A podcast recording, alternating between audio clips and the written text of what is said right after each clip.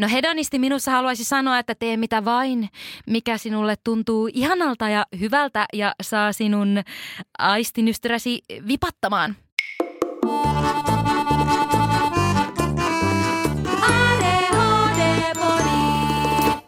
Moi, mä oon Fredrika. Hei, minä on Ringa. Ja tämä on ADHD-podi. Meät löydät Instagramista at ADHD-podi. Siellä voit laittaa meille palautetta, kysymyksiä, DM ja vastata erilaisiin kalluppeihin. Minä on aika innoissaan tästä kauesta. Tämä on siis semmonen sekamelska shöbä shö, että niinkö, tää on tykkiä. Tykkiä kamaa tulossa. Ja niin myös tänään. Päivän aihe on ADHD, kehollisuus ja aistit. Aikamoinen kombinaatio asioita. Kehollisuus ja aistit. Onko ne ringa sama vai eri asia?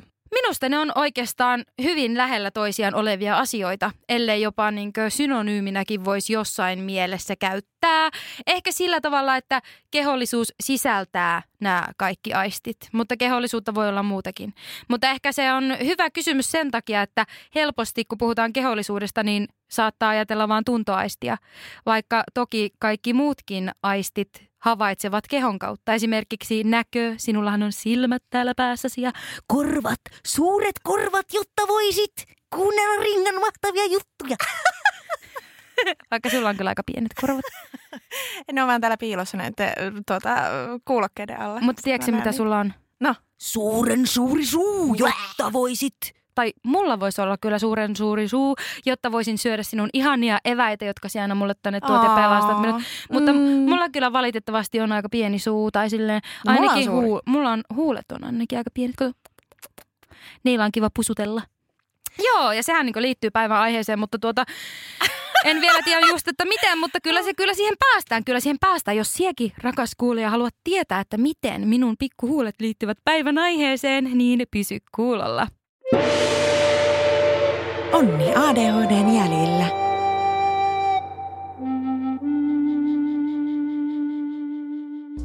Ihmisen voidaan ajatella koostuvan mielestä ja kehosta. Kehon tehtävänä on toimia linkkinä mielen ja ympäristön välissä. Sen lisäksi, että keho pystyy liikkumaan ja vaikuttamaan fyysiseen maailmaan, sillä on myös monia työkaluja havainnoida sitä. Ihmisen viisi perusaistia ovat maku, haju, näkö, kuulo ja tunto. Näiden lisäksi meillä on muita ei niin ilmeisiä aisteja, kuten tasapainoaisti, lämpötilaaisti ja sisätuntemusaisti, joka kertoo esimerkiksi nälän tunteesta. Jo kohdusta saakka ihminen kokee aistien kautta ympäristöään, kerää tietoa, tuntee tunteita ja muodostaa muistoja, jotka muovaavat hänen persoonaansa.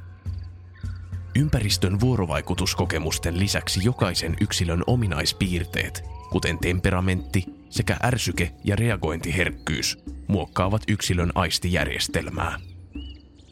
Useat ADHD-ihmiset kärsivät sensoristen ja sensomotoristen toimintojen haasteista, jotka johtuvat keskushermoston rakenteellisista ja toiminnallisista poikkeavuuksista – Aistien yli- ja aliherkkyydet sekä aistijärjestelmien toiminnan poikkeavuudet aiheuttavat vaikeuksia muun muassa pukeutumisessa, ruokailussa, liikunnassa, tunneelämässä ja sosiaalisessa vuorovaikutuksessa. ADHD liittyviin kehollisiin haasteisiin voidaan lukea myös vireystilan säätelyn vaikeudet sekä kehonkuvaongelmat. Lisätietoa aiheesta saat ADHD-liitolta – Minkälaisia haasteita sulla on Fredu aistien tai kehollisten asioiden kanssa? Mulla on korostunut jonkun verran aisti yliherkkyydet ja aikakausittain aliherkkyydet ja joskus myös jopa siis aistihakuisuus, mutta pääasiassa yliherkkyydet on siten kuormittavia, että niitä tapahtuu enemmän, että mä saatan olla tosi herkkä mun ympäristön äänille tai vaikkapa sille, miltä vaatteet tai kosketus mulle tuntuu. Me tehtiin tosissaan Instagram-kysely jälleen tähän aiheeseen liittyen ja siellä korostui myös nämä yliherkkyydet todella paljon. Siellä oli kyllä muutamia, jotka puhu myös näistä aliherkkyyksistä ja se on myös semmoinen ehkä minun kokemuksen mukaan pikkasen niin vähemmän käsitelty aihe. Ja sullako sattuu nyt olemaan edes joskus jotain sellaista, niin voidaanko heti hypätä siihen päätyyn, koska varmasti tullaan tämän jakson aikana keskittymään niihin yliherkkyyksiin aika paljon. Niin minkälaisia aliherkkyyksiä voi olla ja miten ne vaikuttaa? Aliherkkyyksiä voisi olla se, että ei vaikka aisti lämpötiloja tai äm, tuntemuksia omalla kehollansa tai siis jopa äänet, hajut. Eli, eli toisin sanoen ei ole herkkä niiden omien aistien tuomalle informaatiolle ja ei jotenkin rekisteröi sitä, mitä, mitä ne tarkoittaa tai mitä niissä tapahtuu. Ja se ei välttämättä äh, ole siten haaste, mutta sitten jos niin tarvittaisiin sitä, että reagoisi, niin sitten se voi olla haaste. Hei muuten, minä olen aina ajatellut, että mulla ei ole kyllä yhtään näitä aliherkkyyksiä, mutta nytten, kun Onni sanoi tuossa infossa sen sisätuntemusaistin, joka kertoo esimerkiksi nälän tunteesta, niin sehän mulla kyllä välillä ei toimi ihan kaiketi normaalilla tavalla. Joo, mä luulen, että sitä ei ihan välttämättä puhuta aliherkkyytenä, mutta aika moni ADHD-ihminen jakaa sen kokemuksen, että on vaikea tunnistaa nälkää. Aistien aliherkkyyttä siis voisi olla myös semmoinen, että näistä syistä on vaikka kömpelö tai jopa, jopa jotenkin haluton pistämään itseään vaikka uusiin tilanteisiin tai tutkimaan omaa ympäristöään. Että sieltä puuttuu se stimulaatio, ei ole herkkä jotenkin sille, mitä ympärillä tapahtuu, niin se saattaa itse asiassa myös vaikuttaa niin, että, että aliherkkyys tuottaa sen, että ei osallistu omaan ympäristönsä.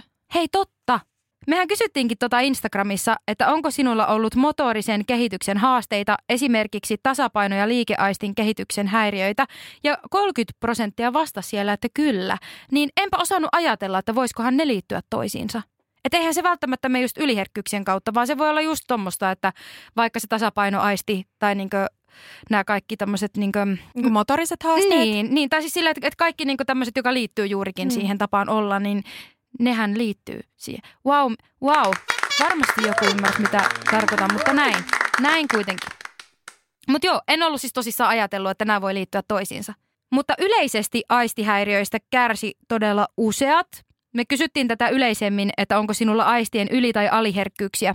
Ja kyllä vastasi 97 prosenttia. Se on ihan järjetön määrä. Ja nyt kun me aloitettiin näistä aliherkkyyksistä, niin mie täältä luettelen ensiksi niitä. Mie jaottelin näitä hieman aistiryhmien mukaan ja tässä hieman listauksia. Aliherkkyydet tunnossa voi aiheuttaa vaikkapa kynsien ja kynsinauhojen puremista sekä tarvetta normaalia vahvempaan kosketukseen ja kontaktiin. Hajualiherkkyys puolestaan aiheuttaa mahdollisesti puutteita vaikkapa hygieniaan.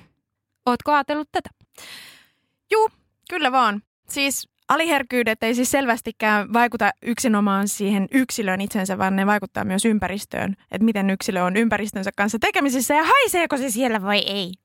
Ja tämä puolestaan voi vaikuttaa todella paljon sosiaaliseen kanssakäymiseen. Just näin ja siihen, että miten sulla ylipäätään kehittyy nämä sosiaaliset taidot ja ympäristöt. Just näin. Ja sitten jos esimerkiksi tuntoaisti on vaikka tosi aliherkä, niin saattaa olla, että ei ole moksiskaan siitä, jos tulee vähän tönityksi tai tiedätkö, että voi olla jotenkin, niin kuin, saa kohdella aika raffisti toisten ihmisten kehoja, mutta ei, ei tule ajatelleeksi, että kaikki ei tykkää painia.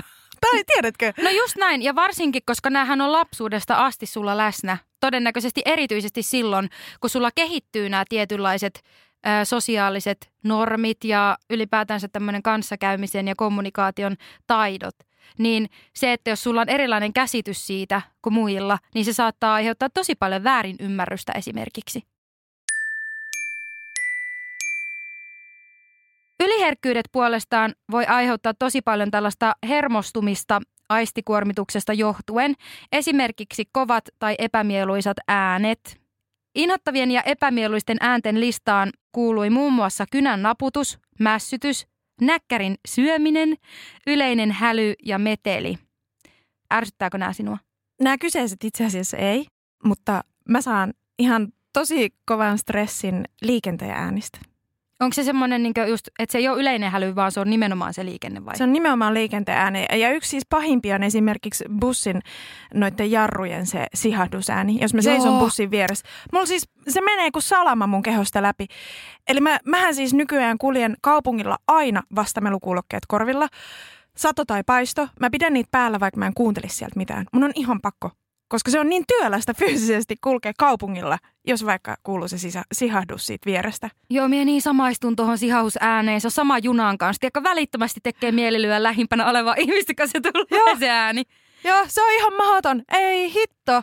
Ja mä oon siis saanut ihan sille aktuaalisia ahdistuskohtauksia, jotka on lauennut vaan siksi, että just joku bussi on sihahtanut siinä vieressä, niin menee ihan silleen, että ei, mä en pysty enää ja pitää lähteä himaan toipuu. Ja tämä ratkaisu on semmoinen, minkä moni muukin on löytänyt. Eli just nämä vastamelukuulokkeet tai ylipäätänsä joku kuulokkeet, jotka blokkaa sitä ympäristöä ääntä, vaikka sieltä ei mitään kuuluiskaan. Peltorit olisi ihan hiton kova. Ai, ai, ai. Se olisi mun mielestä ehkä semmoinen niin tykkistatementti kävellä joo, niiden joo. kanssa sille, joo, joo. ihan vaan silleen, niin kuin, että, että tiedätte, en edes teeskentele kuuntelevani Kyllä. musiikkia, ei vaan kiinnosta kuunnella, mitä täällä ympärillä tapahtuu. Kyllä.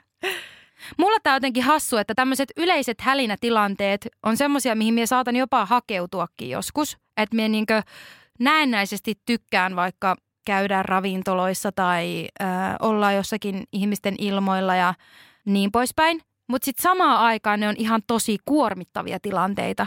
Eli se on myös ehkä vähän semmoinen, että riippuu ajasta ja omasta niin mielentilasta, että onko se ahistavaa vai ei. Mutta lähes poikkeuksetta, jos tulee paljon äänimassaa, niin kyllä se kuormittaa ja sitten siitä tarvii semmoista palautumista aika paljon.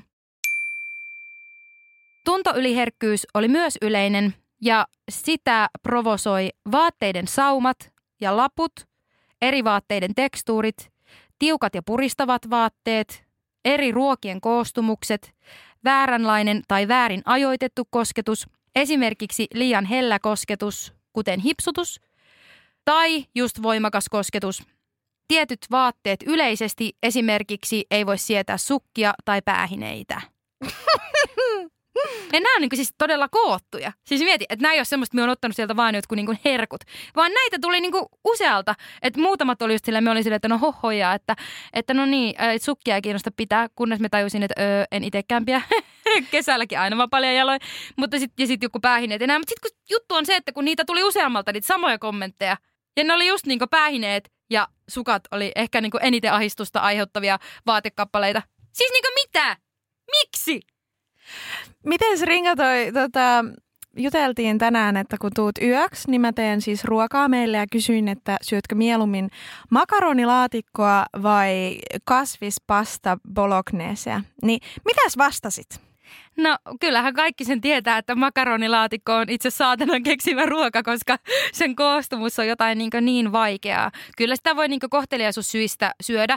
Ja sitten kyllä se jos, jotkut tekee sitä sille mystisesti, että ehkä se on se, kun ei laita siihen sitä jotakin maito jotain härpäkettä. Ihan sama siis, onko se nyt kasvismaitoa vai mitä maitoa, mutta kuitenkin se koostumus tai kananmuna tai joku, mie en tiedä mikä siinä on, mutta siis mie on aina pitänyt sitä niin pirun perimänä ihan tarhasta asti.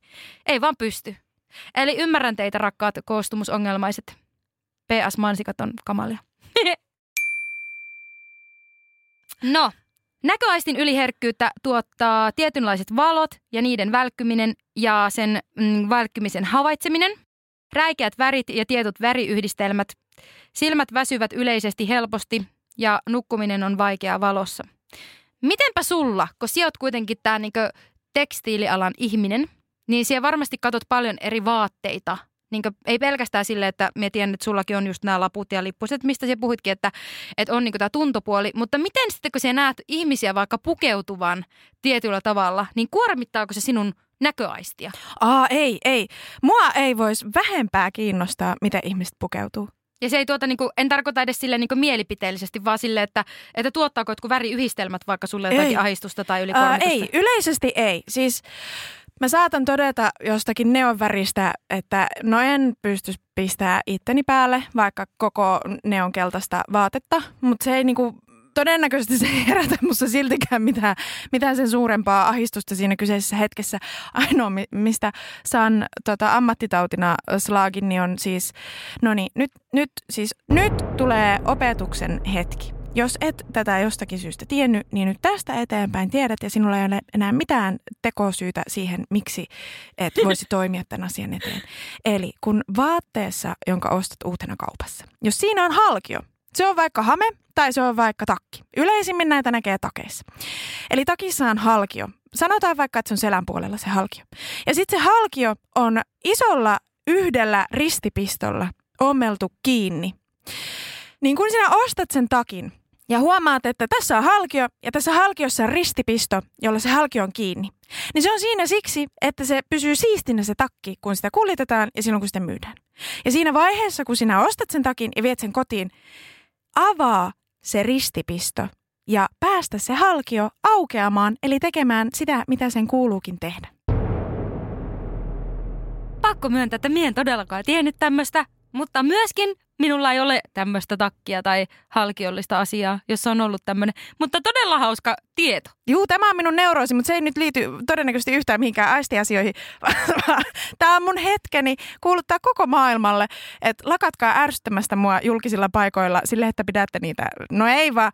No ei vaan. Mä oon miettinyt, että miten mä voisin lähestyä ihmisiä sille anteeksi kauheasti, mutta mun neuroosit on nyt niin kuin hälyttää niin pahasti, että voisitko mitenkään. Saanko ratkoa auki tuon sun halkio? Mutta ajattele, kuin moni ei oikeasti tuota tiennyt. Mm. No Fredu, mikä aisti ohjaa sinun toimintaa eniten?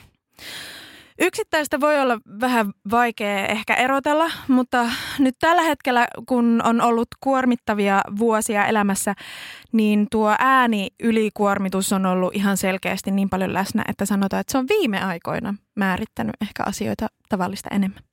Mie kanssa mietin sitä, kun me kysyttiin tätä, niin suurin osa otti just ton kuulon. Niin kuin, että se oli niillä semmoinen niin hallitsevin 38 prosenttia. Sen jälkeen tuli näkö 29, tunto 20 prosenttia, haju 13, maku nolla. Maku nolla.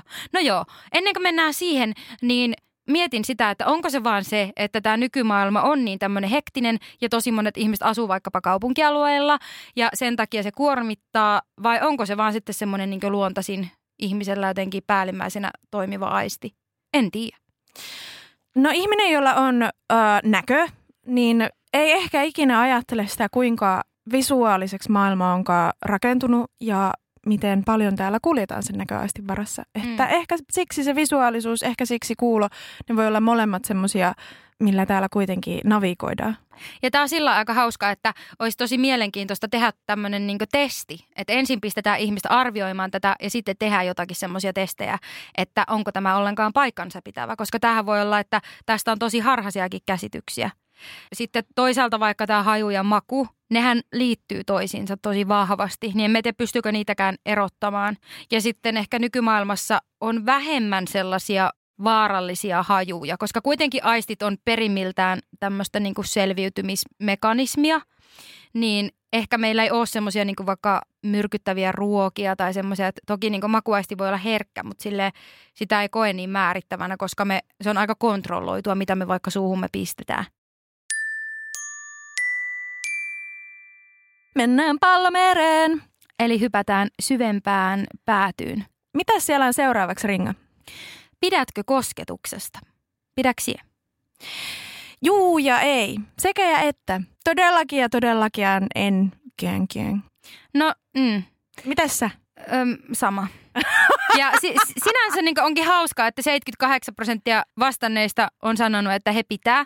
Mutta siellä oli kyllä näitä, jotka sitten pisti meille ihan erikseen viestiä, koska tässä ei ollut tämmöistä boksia, mihin olisi voinut kirjoittaa, niin tuli näitä yksityisviestejä, että se on todella tilanne sidonnaista. Eli toisinaan pitää ja tahtoo paljon kosketusta, mutta toisinaan ja tietyissä tilanteissa ei voi sietää sitä. Ja sitten taas, jos kaipaa sitä kosketusta, hakeutuu siihen kosketukseen ja muulloin se voi olla epämiellyttävää. Tai sitten se riippuu siitä, että kuka sitä läheisyyttä ja kosketusta antaa. Mites, kun me ollaan juteltu joskus siitä, um, koska sullehan kosketus on tosi tärkeä. Se selvästi on jotain, minkä kautta sä koet paljon, niin kerro vähän sun suhteesta kosketukseen.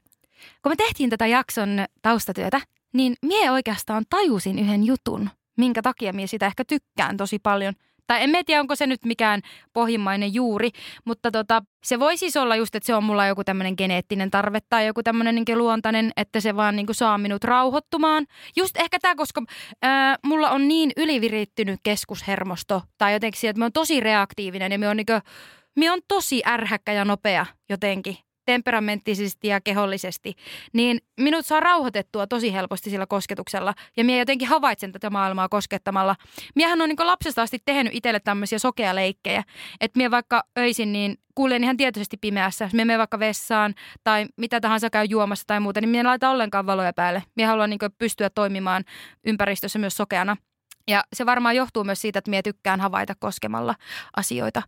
Niin tuota, se, mistä se myös voi niin johtaa, niin me muistan, kun mulla on ollut vaikka tota penikkatautia tosi paljon pienenä, jo niin jossain 5-10 V, kun me on urheillut tosi rankasti, niin sitten minun vanhemmat on hieronut minun jalkoja tosi paljon. Ja mulla on ollut vähän semmoista levottomat jalat meininkiä. Niin se saa minut rauhoittumaan ja minä niin tykkään siitä ja varsinkin ennen kuin minä pistän nukkumaan, niin siis me on niin pikkuvauva kun minua hieroo. Ja minä luulen, että se voi johtaa sieltä juurensa, että minä on niin minun läheisiltä ihmisiltä saanut tietyn tyyppistä kosketusta, niin se on semmoinen jotenkin helppo tapa olla ja vastaanottaa maailmaa. Se on vähän sama kuin mun lapsuudessa meillä on ollut V8-moottorillisia autoja aika paljon. Niin nykyisinkin, jos istun V8-autoon, niin alkaa nukuttaa. No kyllä, siis tommoset oikeasti vaikuttaa – Samoin niin miekin, tota, mie en varsinaisesti nukaha kovin helpolla niin ajoneuvoissa, siis jossakin niin junassa ja tämmöisessä ja on sille vähän, en tiedä. Mutta sitten, no niin, no nyt tämä on varmaan tämmöinen, että onneksi ei olla enää lapsia ja tota, ei, silloin ei ole ollut mitään tämmöisiä lastensuojelun meininkiä samalla tavalla, mutta meidät on vissiin nukutettu tuolla mökkiteillä silleen, että meidät on laitettu kinkäpin lavalle lapsen lapset nukkumaan. Ja sille on päikkärit saatu, niin kuin, että kun olisi useampi semmoinen päiväuni-ikäinen lapsi ollut siinä, niin heitetty sinne. Niin, niin minusta semmoinen on niin rauhoittavaa, semmoinen tietynlainen rytiina ja melske ja hytke ja ääneen on helppo nukahtaa. Mutta siis toisin sanoen kaiken näköiset aistikokemukset on jotenkin ollut tosi vahvoja lapsesta asti. On se äänellistä tai tunnollista tai mitä vaan. Ja siihen liittyen, kun mullahan on todettu vähän tätä sensorisen integraation häiriötä, niin haluaisitko sinä nyt kertoa, että mikä se ero on tai onko sillä eroa näihin aistien yli- ja aliherkkyyksiin? Varsinaisesta aistikäsittelyn häiriöstä, josta käytetään myös nimitystä sensorisen integraation häiriö, puhutaan vasta silloin, kun siitä ihan todella on haittaa ihmisen arkielämässä, eli se oirekuva haittaa sitä siis toimintakykyä, niin silloin on syytä diagnosoida se. Mutta tosi moni, äh, vähän niin kuin ADHDn kanssa, että voi olla piirteistöä, voi olla niitä oireita, mutta ne ei ylläkään sinne diagnoosiin saakka. Ja se diagnoosihan tehdään ADHDstakin silloin, kun siitä on haittaa elämässä. Niin nyt tämä sama pätee siihen sensorisen integraation häiriöön.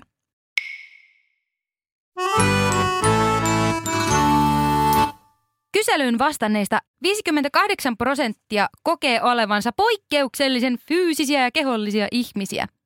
Tämä johtuu siitä, että heillä on esimerkiksi jatkuva tarve liikuttaa kehoa ja saada kosketusta. He voivat olla nopeita oppimaan fyysisiä asioita. Tunteet voivat olla kehollistuneita tai heillä voi olla tarve kehollisiin menetelmiin vireystilan säätelyssä, esimerkiksi rauhoittumisessa ja päivänkäyntiin saamisessa. Myöskin keholliset tuntemukset ja kokemukset voivat vaikuttaa mielialaan. Ja sitä vastoin he, ketkä kokivat, että he eivät ole todellakaan kehollisia ihmisiä, niin he sanoivat, että tuntuu niin kuin mielen ja kehon yhteys kokonaan puuttuisi. Heillä voi olla myös vaikea hahmottaa oman kehon liikkeitä, tai sitten kevyt kosketus ei tunnu miltään. Kummassa päässä sie liikuskelet? Molemmissa liikutaan. Ja mä mietin myös, että jos, jos omaa kehoa on vaikea havainnoida ää, ja tuntea, niin, niin ollaan siellä aliherkkyyksien puolella myöskin siinä tapauksessa. Että se, se tuntoaistimus omasta kehosta ei ole, ei ole niin, niin kuin terävä. Riippumatta kummassa ääripäässä sitä henkilö on vai onko siellä kultaisella keskitiellä, niin aistien tai aistikokemusten kautta stimulaatiota hakee 91 prosenttia. Mitä tämä viestii? Musta aika kova prosentti, eli tämmöinen silloin kun on aistihakuinen, niin silloin ikään kuin se aistien kautta kokeminen menee kaiken edelle, jolloin ihminen saattaa olla siis joka paikassa yhtä aikaa ja monesti sellainen ihminen myös liikkuu paljon ympäristössä ja se saattaa myös olla aika raskasta. Eli tätä on aistihakuisuus. Mutta sitten, sitten jos hakee aistien kautta kokemuksia, sehän on siis stimuloivaa. Siis sehän on todella todella stimuloivaa. Ja niin kuin tässä nyt opittiin, niin aika moni meille vastanneista ihmisistä kokee olevansa fyysinen ja fyysisyys on stimuloivaa. Näinhän myös ADHDn kanssa elämisestä opetetaan, että taukojumppa on hyvä juttu ja aamupala on hyvä idea ja semmoiset keholliset rauhoittumiskeinot on hyviä juttuja. Eli, eli sitä kehollisuutta kyllä pyritään tuomaan siihen ADHDn kanssa elämiseen, koska tiedetään, että sillä on iso vaikutus ihmiseen ylipäätään. Minä olen tehnyt tästä biisinkin. Ai oot. Joo, mulla tulee se sen takia mieleen, koska yksi meidän kuuntelija on vastannut, että se, miten hän hakee tätä aistihakuisuutta, niin on avantouinti ja huvipuistolaitteet. Voisiko ne tehdä yhtä aikaa, sille istua, istua tota... Jääkylmässä jää. huvipuistolaitteessa. Talvisihan onkin varmaan hänen sesonki parhaimmillaan tuolla Linnanmäellä. Tukka jäässä. Tässä on suorastaan ai, liikeidea. Ai ai. Joo, mutta muita tapoja virittää omia aisteja ja aistikokemuksia on muun muassa musiikki, BDSM. Joo. Erilaiset ruuat ja pinnat, liikunta, esteettiset jutut, naputtelu, äänen ja tunteen yhdistyminen. Tuliset ruuat. Tää oli hyvä. Hal- Ai toi oli sun mielestä hyvä. Haluatko tietää mun lempari? No. Tungen tavaroita suuhun ja heilutan päätä ees taas. Joo, mäkin huomasin sen. Anteeksi, mitä? Tavaroita? Ai, mitä ai, tavaroita?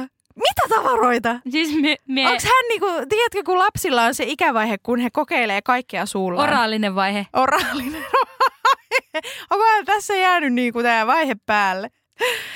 Mutta sitten vaikka tota, aika harva sanoi sitä, että ne olisi ollut maku- tai hajuorientoituneita noin muuten, niin aistikokemuksia kuitenkin haetaan niiden kautta. Esimerkiksi haistelemalla miellyttäviä tuoksuja. Ja sitten tota, itse muuten käytänkin näitä eteerisiä öljyjä. Juu. Siis silleen niin kuin, se, on, se on, mulla oikeasti toimii semmoisena jotenkin rauhoittavana tai stimuloivana riippuen minkälainen, ai, ai. minkälaisena mä itse koen Siitä sen tulikin heti tuoksun. mieleen, odota. Otetaanko hittiä? Mitä se olisi tarjolla? No täällä olisi tarjolla tämmöinen joku random mixtuuri, mikä mulla on himassa ollut pitkä aikaa ja mä aina välillä teen niin, että mä tota, pistän Laita, tätä. Laitapa mun ranteeseen. Ja pistäpä, sujauta tätä, mä laitan sulle vähän sormen päähän, niin pistä nenä alle. No, kyllä nyt lähtee. siis nämä on vaan niin ihania, mie rakastan tämmöisiä. Minkälainen olo tuli? No siis semmoinen aika virittäytynyt, kun tämä on tämmöinen oh. luonnokas tuoksu. Ja minä siis tykkään itse näistä eterisistä öljyistä, jos ne on sitä mm, aitoa mm, tavaraa, mm. eli itse niistä kasveista uutettuja Mä en juttuja. tiedä, mitä tavaraa tämä on, mutta tämä on pyörinyt mulla repussa aina mukana. Nämä tuntuu oikeasti ihanilta. Tämä olikin hyvä. Hei, kiitos tästä. Tämä auttaa. Tämä auttaa aina, jos pitää saada vähän sille niin kuin pikkasen resetoitua jotenkin. Kyllä. Ja sitten samaan aikaan, niin kuin vaikka sitä voi olla myöskin yliherkkä tietyille hajuille ja näin, että ne voi myös ahistaa. Joo. Mutta sitten tämmöiset, niin kuin mulla jotenkin nämä luonnon jutut on semmoisia rauhoittavia. Joo. Ja se on tosi hauska ilmiö, koska siis luontohan voi olla tosi levoton ja meluisa myös. Mutta se ei kuormita samalla tavalla kuin semmoiset keinotekoiset äänet.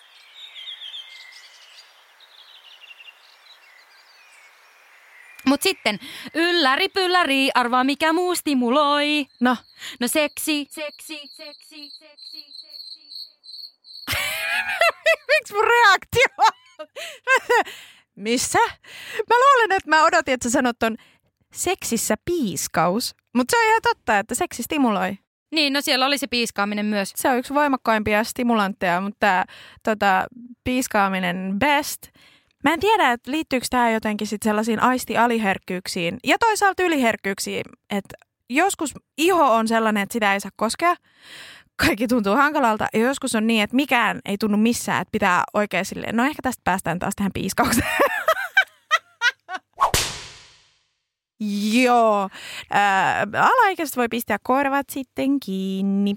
Jep, koska mitä olisi tuotantokausi ilman Fredua ja piiskausleikkejä. Totta, mutta toisaalta mä haluan myös olla seksipositiivinen ja kannustaa ihmisiä siihen, että tutkitte omia, omia mielenkiinnon kohteitanne ja äm, hyvän olon tuntemuksianne. Joo, ja siis seksi on sinänsä ihan hyvä nosto tähän kohtaan, että kun se on kerta semmoinen niin tapa stimuloida itseään, niin sehän on myös tosi ihanaa, että sulla on joku keino jakaa se vaikka sen kumppanin kanssa tai näin. No niin, ja sitten minä haluan nyt alkaa itse kyselemään sinulta, mm-hmm. että miten sulla reagoiksi kehollisesti emotionaalisiin asioihin? Että onko esimerkiksi herkkä itkemään tai tuleeko vihan yhteydessä kehollista tärinää tai aiheuttaako joku tunne vaikkapa hengenahistusta? Mun näkemys tunteista on se, että ne on kehollisia ja ne tapahtuu kehossa. Että tunteet ei tapahdu korvien välissä sellaisessa niin kuin tyhjiössä ja hiljaisuudessa ja näkymättömissä, vaan tunteet tapahtuu kehossa. Niin kyllä, äh, koen tunteet kehollisesti. Josko Mua ei ehkä pidetä emotionaalisesti kovin herkkänä välttämättä, eli mulla siis on myöskin sen tunnesäätelyn vaikeudet ja mun muut psykiatriset häiriöt tarkoittaa sitä, että mulla on myös emotionaalista tunnottomuutta ja sellaista eristäytymistä mun tunteista, koska mulla ei ole aina ollut turvallista olla mun tunnekehossa läsnä ja kokea niitä tunteita, mitä mä tunnen. Ja se on häiriintynyt se mun tunnetuntemukseni ja sen tähden mulla saattaa mennä tosi paljon ohi mun sen hetkisiä tunteita, vaan siksi, että se ei ole virittynyt kunnolla se mun tunneyhteys. Ja se on nimenomaan mun kohdalla kehollinen yhteys. Yritätkö siis sanoa, että kehon reagointiin liittyy vahvoja kehollisia muistoja? Eli onko käytännössä traumat tai vaikka tosi ihanat ja miellyttävät tapahtumat menneisyydestä jotenkin niin sidoksissa nykyajan tunnereaktioihin tai just siihen, että osaako niitä käsitellä tai päästääkö niitä – jotenkin irti? Tähän on varmasti sekä kyllä ja ei vastaus siten, että, no, että mä oon käynyt itse gestalt-terapiaa, eli hahmoterapiaa, ja nimenomaan ryhmämuotoisena, ja se on todella fyysistä. Ja se on sellainen paikka, missä mä oon saanut nimenomaan tutkia ja yhdistää itseäni jälleen siihen, että mitä, miltä tunteet tuntuu kehossa. Ja joskus se tutkimusprosessi käynnistyy siten, että ensin liikutetaan sitä fyysistä kehoa ja sen jälkeen, mitä sieltä alkaa nousemaan, niin sitä käsitellään. Eli siellä omassa tiedostamattomassa voi olla, että onkin tosissaan erilaisia niin kuin fyysisiä tavallaan varastoituneita tuntemuksia tai traumoja tai kokemuksia, jotka pääseekin liikkeelle vasta sitten, kun keho liikkuu ja sitten alkaakin nousta, että oho, että mikä, mikäs tämä möykky mun mahassa onkaan. Se ei ehkä olekaan mun ahdistus, vaan se saattaakin olla itse asiassa joku kokemus ja sitten se on vaan niin kuin moninkertaistunut vuosien aikana, kun mä oon tottunut aina reagoimaan tähän asiaan näin, koska tämä yksi kokemus ikään kuin opetti mut reagoimaan tähän asiaan fyysisesti näin. Niin sen purkaminen sitten voi tapahtua myös fyysisesti. Ja sitten toisaalta mä en sanoisi, että se on absoluuttisesti niin, että jos sä nyt koet jonkun trauman, niin, niin että, että se jää johonkin mystiseen kehoverkkotietoisuuteen sulle ikuisiksi ajoiksi, kunnes sä purat sen itsestäsi. Että voihan hyvin olla, että sä koet jotakin vaikeaa just nyt, ja sulla tuleekin siinä hetkessä tosi voimakas tunnereaktio ja se jo purkaa sitä stressiä siitä tilanteesta niin paljon, että se ei jääkään mihinkään niin kuin pakettiin sun kroppaan. Toi on hieno ja relevantti ajatus, että tunteet ja emotiot on kehollisia. Mulla itsellä esimerkiksi on usein tosi vaikea ilmasta itseä sanojen kautta, siinä missä taas niitä asioita voi olla paljon luontevampaa käsitellä esimerkiksi liikkeen tai vaikkapa musiikin kautta. Mie uskon, että tämä johtuu pitkälti siitä, että ihminen varastoi itteensä ja kehonsa kaikenlaisia tunteita ja tuntemuksia, muistoja ja muuta informaatiota, ja niiden käsitteleminen järjellisillä tai analyyttisillä menetelmillä ei usein ole mielekästä tai edes mahdollista. Näinpä. Näinpä. Si mun siis, mulla kävi siinä terapiassa silleen, mä kävin kaksi vuotta siis siinä ryhmässä.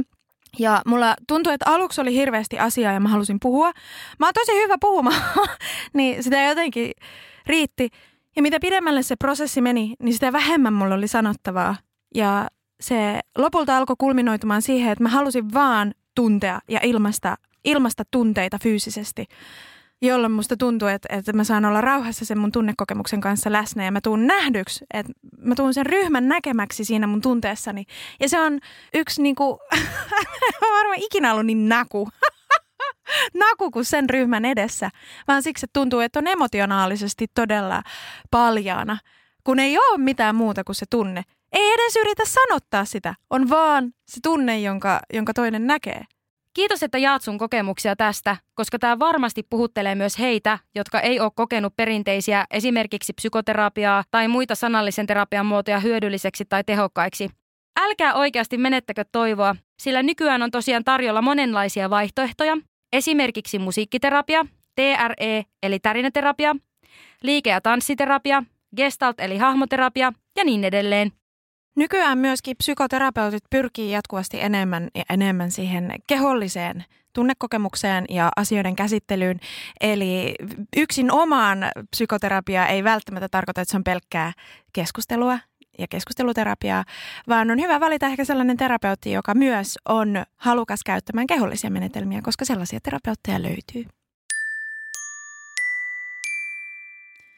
Tervetuloa Ringan bingo-nurkkaukseen! Nyt on luvassa aisti bingo. Tiedätkö Fredu, mikä se on?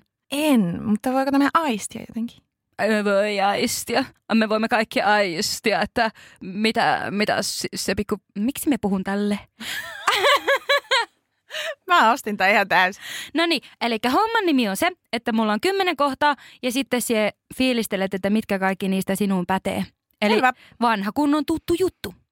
Ootko valmis? Kyllä. Käytän vain tietynlaisia vartalorasvoja, koska en voi sietää sitä, jos rasva ei imeydy kunnolla tai tuntuu muuten tahmaiselta. Kyllä ja ei. En käytä vartalorasvoja, mutta kaikkia muita rasvoja, joita käytän, niin niihin pätee juuri tämä. Olen mennyt kauppaan vain, koska olen tiennyt, että siellä on tuotemaistiaisia. en, joo, ei, ei, mutta mitä hittoa. Uppoudun tuijottamaan kauniita asioita, esimerkiksi upeaa taulua tai valokuvaa sellaisella intensiteetillä, että kaikki muu ympäriltä häviää. Ei. Olen lopettanut deittailun siksi, että tapailemani henkilö ei tuoksunut mielestäni hyvältä luontaisesti tai hän käytti liian voimakkaita hajusteita. Ei. Kuuntelen usein musiikkia, radio-ohjelmia tai podcasteja pelkästään laulajan tai juontajan miellyttävän äänen vuoksi. Tämä voisi olla kyllä juttu, mutta ei, en ole toiminut näin. En aina tiedä, onko minulla kylmä, kuuma vai sopiva. Oo, joo, kyllä, juu, en tiedä. Olen suudellut tuntematonta ihmistä vain, koska hänen huulensa näyttivät niin herkullisilta. Wow, tämäkin voisi olla juttu, mutta en ole toiminut näin.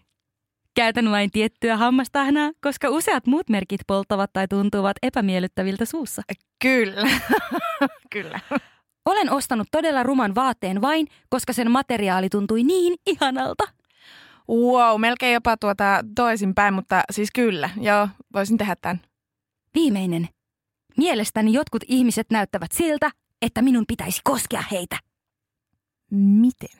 En, en, miet, Koska miten? siis, en, en mieti, en mie keksinyt näitä. Mi- Siis mie en tiedä, mistä nämä ajatukset Koska tuli minun miten, päähän. Miten niin kuin haalata vai silittää vai paijata vai rutistaa? No niin, mutta miten vaan? Miten vaan? Näyttääkö jotkut siltä, että siellä vaan haluat väistämättä, siellä istut jossakin metrossa ja katsot jotakin ihmistä ja sillä, mm, tuota minun pitää päästä koskemaan. Ei. Onko sulla tällaista? Siis ei. Eikö se, ei mutta selitetä auki, koska mä oon silleen wow. No siis en mie, siis ei nämä kaikki tullut minun omasta elämästä. Nämä nyt vaan oli tällaisia. Mutta siis kyllä minusta monet ihmiset, no siis, niin. Siis musta olisi kiva, kun täällä oli muutama semmonen, joista varsinkin vaikka tuo, että maistiaisia kaupassa. Siis mitä ihmettä? Onko tämä niinku sulle joku juttu? Ei, se ei oikeastikaan edes ole mulle mikään juttu. Me siis joku näistä vaan tuli niinku pim, tsalapum, tsalapum. Ei niinku oikeasti mitään tietoa, että mistä ne tuli. Mutta ne tuli minun päähän. Eli kaikki nämä ei ollut semmoisia, jos te siellä nyt yritätte psykoanalysoida, että, että ringasi on tosi outo, niin ei mulla ole ihan kaikkia näitä. Pakko myöntää, että monta niistä on, mutta ei kaikkia. Mä oon jotenkin miettinyt, mulla on tosi huono hajuaisti. Ja Ne. mä en siten ehkä ole kauhean kiinnostunut hajuista, koska se ei vaan niinku pelitä jotenkin tavallisen tapaa. Ja mä en tiedä, liittyykö sitten taas tämä näköaistimusasia siihen, että mulla on silmälasit ja mulla on aika huono näkö. Niin mulle katselu on jotenkin hirveän tylsää ja puuduttavaa puuhaa, koska mä en näe oikein. Aa. Niin se, mä en, t- tätä on hankala selittää, koska mä oon tosi visuaalinen ihminen, mutta sit mun mielestä esimerkiksi kuvataiteet tai valokuvataiteet voi olla todella tylsiä. Tai että se ei niinku, tämä kysymys, miten se, miten se olikaan, että uppoutuu jonkun asian kauniutta vaan katsomaan, niin sellaista mulla harvoin, todella harvoin tapahtuisi. Siis ihan tosi jännää, kun mulla tapahtuu sitä ihan sika usein. Ja sitten mun tuo hajuaisti myös on semmoinen, että mi on niinku silleen, no itse asiassa otetaanpa tämmönen esimerkki oikeasta elämästä. Ringa äsken tuossa 10 minuuttia sitten kaupassa, kun käytiin ostamassa eväitä, niin minä olin siinä yhdessä kohtaa vaan silleen, oh, ihana tuoksu. Me oli heti silleen, että missä se on, missä se on. Me niin kuin heti niin kuin tunnistin, että se on miehen tuoksu. Se on siis joku tämmöinen, mien yleisesti ottaen edes ää, tykkää niin paljon mitenkään näistä hajuvesistä tai tämmöisistä. Tai siis itse asiassa tykkään, mutta se pitää olla just joku tietty. Ja se on joku tietty merkki, joka on aina ollut semmoinen, että jos vaikka oot jossakin baarijonossa joskus ollut tai missä vaan, kun joku tuoksuu siltä, niin hyvä, kun ei juokse perään. Siis se oli taas se, me oli sitä, missä? Minusta tuli ihan semmoinen, niin kuin sinun Abe Babe koirasta. Aabe on mun baabe. Abe on mun Babe. Mä en voi ymmärtää, miten mä oon voinut elää ilman Aabea ennen tätä. No siis hei, tiedätkö mitä? Aabe on muuten aika hyvä tämmöinen esimerkki tästä aistien korostumisesta. Koska aina kun mie tuun nyt sinun luo, niin mie, on, niin mie vaan ootan, että mie pääsen sitä koiraa niin kuin silleen, tiedätkö, niin kuin venyttää ja manuttaa ja rapsuttaa, koska se tuntuu niin kivalta. Eli periaatteessa tuleeko sulla sittenkin, että sulla ei tuot ihmisiä pitää päästä koskemaan, mutta onko sulla eläimiä? Eläimiä, joo joo, ehdottomasti. Eläimet on sellaisia, että tykkään ihan hirveästi. Sekä koskee, että olla lähellä, että vuorovaikuttaa. Lapset on toinen ehkä sellainen, ei nyt välttämättä siis koske koskettamista, mutta vuorovaikuttamista. Joo.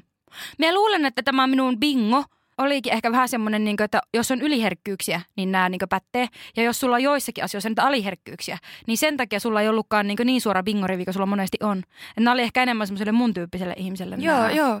Joo, mä luulen, että mulla on just noissa kysymyksissä aliherkkyyksiä ja sitten taas missä voisi olla se yliherkkyys, niin mulla on ääni. Ja mulle siis on, mä en muista, onko mä kertonut tämän podissa ennenkin, mutta mulle on muun muassa lapsena ollut aivan siis mahdotonta istua autossa niin, että autossa on radio päällä ja tehdä jotain muuta kuin kuunnella sitä radiota. Ja musiikki on ollut sellaista, että jos, jos kappale soi, niin mun pitää pudottaa kaikki, mitä mä teen sillä hetkellä, koska se, niin kuin mä reagoin niin voimakkaasti siihen läsnä olevaan musiikkiin, että mun vaan pitää kuunnella sitä eikä mitään muuta.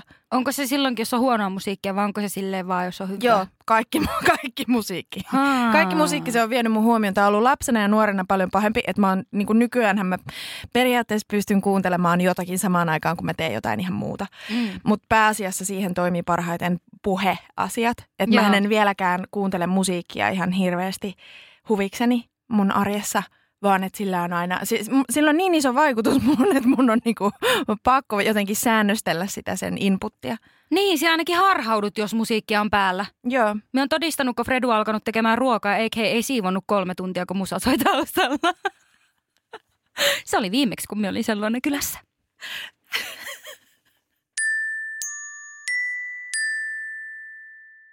Mun semmoinen toivetuonti tähän jaksoon tänään on fyysiset rajat ja sosiaaliset normit, koska Uh, mulla on joskus sellainen kokemus ollut ADHDsta itselläni ja muilla, että ei ihan välttämättä osaa lukea sosiaalista tilannetta. Um, monellakin tavalla tai rivien välistä viestintää ylipäänsä, että voi mennä paljon ohi. Ja sitten tähän voi myös liittyä sellainen, että ei hahmota semmoisia fyysisiä sosiaalisia rajoja. Eli tulee vaikka liian iholle tai koskettaa liian kovaa, liian herkästi, hellästi, herkä, hänk, hänk, hänk. Mitä tämä herättää sussa, Ringa? O- onko sulle ihan selvää, mikä on fyysisesti ok toisen ihmisen kanssa ja mikä ei? Mie en ole varma, kuinka paljon nämä asiat liittyy oikeasti ADHD-hen. Mie tiedän, että nämä liitetään siihen tosi usein. Mutta mun oma kokemus on se, että mie on niinku ehkä jopa poikkeuksellisen herkkäkin semmoisille tilanteille, että voiko ihmistä lähestyä vai eikö sitä voi lähestyä. Mutta mie tietoisesti rikon niitä. Koska tietyllä tavalla jonkunnäköiset estot puuttuu ja koska tämä niinku oma luonne ehkä aiheuttaa semmoisen tietynlaisen sosiaalisen statuksen, niin musta tuntuu, että multa oikeutetaan paljon helpommin tiettyjen rajojen rikkominen, joka on tietyissä yhteyksissä myös tosi hyvä juttu. Ja minä luulen, että minä en ole ainoa ADHD-henkilö, joka tekee myös tietoisesti tätä, joka taas ruokkii sitten sitä kehää, että ajatus on se, että niinkö ei olisi ymmärrystä tämmöisiin sosiaalisiin normeihin. Ja enkä mie sitä sano. Totta kai on myös sellaisia tilanteita, että en mie vaan ajattele sitä, koska mie haluaisin elää maailmassa, jossa ihmiset pystys olemaan lähempänä toisiaan ja pystys itselle ominaisella tavalla ilmaisemaan itseään, kunhan se ei vahingoita jollakin tavalla sitä vastapuolta. Eli aina siinä mielessä niin totta kai pitää olla sosiaaliset normit hallussa, että ei mennä niin koskemattomuuteen esimerkiksi kajoamaan. Mutta muuten se on minusta aika usein semmoinen niin virkistäväkin tekijä, että ADHD-henkilöt saattaa vähän niin mukasopimattomissa tilanteissa puhua tai heittää tietynlaista läppää tai just vaikka koskea ystävällisesti, halata henkilöä, joka on vaikka jossakin semmoisessa määrittävässä statuksessa tai jotenkin semmoinen ylimistöhenkilö tai jotain vastaavaa. Mutta niin kuin... Hei te ylhäiset ja ylimys. No, jep. Ne pienet kansalaiset. Jep. Mutta jotenkin silleen, minä tykkään siitä niinkö sosiaalisten normien rikkomisesta myös tietoisesti. Mehän siis myös aikaisemmin tässä niinkö viitattiin tähän, että nämä aisti ja yliherkkyydet saattaa aiheuttaa tämmöisiä niinkö tilanteita, jossa sosiaaliset normit niinkö ei ole ihan hallussa – tai oikeastaan ei voi edes sanoa, että ei olisi hallussa, vaan ne aiheuttaa sen, että sieltä et vaan kykene toimimaan siinä sosiaalisessa tilanteessa niin kuin miten niin sanotusti kuuluisi. Että siinä ei ole kyse ollenkaan siitä sosiaalisesta älykkyydestä, vaan sieltä esimerkiksi vaikkapa just haista tiettyjä niin kuin hajuja, että sun hygienia voi olla puutteellinen tuommoisista syistä johtuen tai muuta. No okei, toki tuommoisia asioita pystyy opettelemaan, mutta niin kuin, tai just tämä kosketus, että kuinka kovaa voi koskea, varsinkin lapsilla ja näin. Mitä mieltä sijoit fyysisistä rajoista ja sosiaalisista normeista? Mulla ehkä henkilökohtaisesti vähän riippuu siitä, että onko meneillään vaikka sellainen hetki, että mä oon todella aistihakuinen, että mä kaipaan mun aisteille aktiviteettia.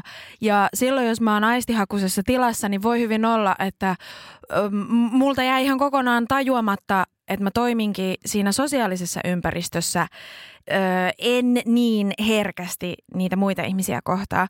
Ja, jos on vaikka todella virikkeellinen ympäristö, sanotaan, että mä oon vaikka festareilla, niin silloin voi olla, että mä käyn jo valmiiksi sellaisilla kierroksilla, että mä en ihan ehkä osaa lukea vaikka mun seurassa olevien ihmisten tarpeita tai sitä tilannetta, vaan mä oon vaan sen aistihakuisuuden ajama. Että mä haluan keikalta toiselle tai, tai ei kiinnosta syödä tai sit kiinnostaa nimenomaan vaan syödä tai jotain. Että et se, se reguloiminen on vaikeampaa, jos se ympäristö jollain tavalla herättää suuntaan tai toiseen, yliherkkyydet, aliherkkyydet tai vaikka se, että toimii vaan aistihakuisesti, niin silloin mä huomaan, että mun on vaikeampi ehkä havainnoida tai toimia myöskin fyysisissä rajoissa jollakin sellaisella tavalla, millä mä vaikka itse toivoisin, että mä toimisin. Tämä on tosi kiinnostava havainto, koska mulle heräsi tuosta semmoinen ajatus, että mulla itsellä tämä toimii ehkä just näin. Että silloin kun mulla on semmoinen ympäristö, jossa minä koen olevani jotenkin tosi turvassa, niin silloin on ehkä vaikeampi tulkita näitä vaikkapa muiden ihmisten tarpeita. Mutta sitten jos on uusi ympäristö, niin sitä saattaa olla niin, niin herkillä tuntoaistit, että silloin se on aina tietosta, jos niitä rajoja rikkoo. Mutta sitten jos sulla on niin vaikkapa sun perhe ja ystävät, niin silloin sitä on paljon herkemmin semmoisessa luontaisessa tilassa, jossa saattaa ajautua siihen, että on vähän niin aistien vietävänä ja on jotenkin semmoinen omien viettiensä jotenkin armoilla. Ja silloin saattaa tulla enemmän tämmöisiä niin sosiaalisten kontekstien väärin ymmärrystä ja lukemista, koska se on turvallista. Aikanaan kun mä oon tehnyt fyysistä työtä, mä oon ohjannut liikuntaa ja sitten mä oon tota, mm, tehnyt hierontaa. Niin ne on ollut yksi ja siis miellyttävimpiä ammatteja, mitä mulla on ikinä ollut, koska se kehollinen aktiivisuus sen työn tekemisessä on itse asiassa todella stimuloivaa. Ja mulla on, se on siis lähes jopa euforinen kokemus mulle ohjata puolentoista tunnin mittainen juokatunti, koska ne on niitä harvoja hetkiä, että mä pystyn keskittymään koko sen 90 minuuttia ja mä oon sellaisessa hyvin miellyttävässä flowssa ja mä pystyn yhdistelemään asioita ja mä oon läsnä, mä oon mun kehossa ja mä oon herkkä mun ympäristölle. Ja tällaista ei tuu mulla samanlaisena kokonaisvaltaisena kokemuksena missään muussa kuin silloin, kun mä teen fyysistä työtä. Tämä sama voi tosin tulla myös, jos mä oon kaupan kassalla. mä olin tosiaan meidän kaupan nopein kassa aikanaan. Ja, ja, ja sitten mä oon ollut ravintolassa töissä. Eli tämmöistä niinku hektinen, fyysisesti hektinen työympäristö on ollut mulle todella stimuloiva ja todella antosa myös sen takia. Ja se on myös se syy, miksi se on myös todella kuluttava ja uuvuttava. Nauttikaahan teidän aistikokemuksistanne. Ringa, mikä olisi semmoinen sun vinkki? Miten voisi nauttia näistä omista aisteista? Mitä sä teet sellaista, milloin sä pääst nautiskelemaan sun aisteista ja kehosta? Huumeet, seksi ja rock'n'roll. Tämän takia tämä on K18, tämä meidän podcast. Ai oh on vai? tai pitäisi olla. No niin, ja tämän jakson loppuun kaikki misofoniasta kärsivät voitte kadota linjoilta, sillä nyt tulee Ringan ja Fredun ASMR moment. Mun tekee ihan tosi paljon mieli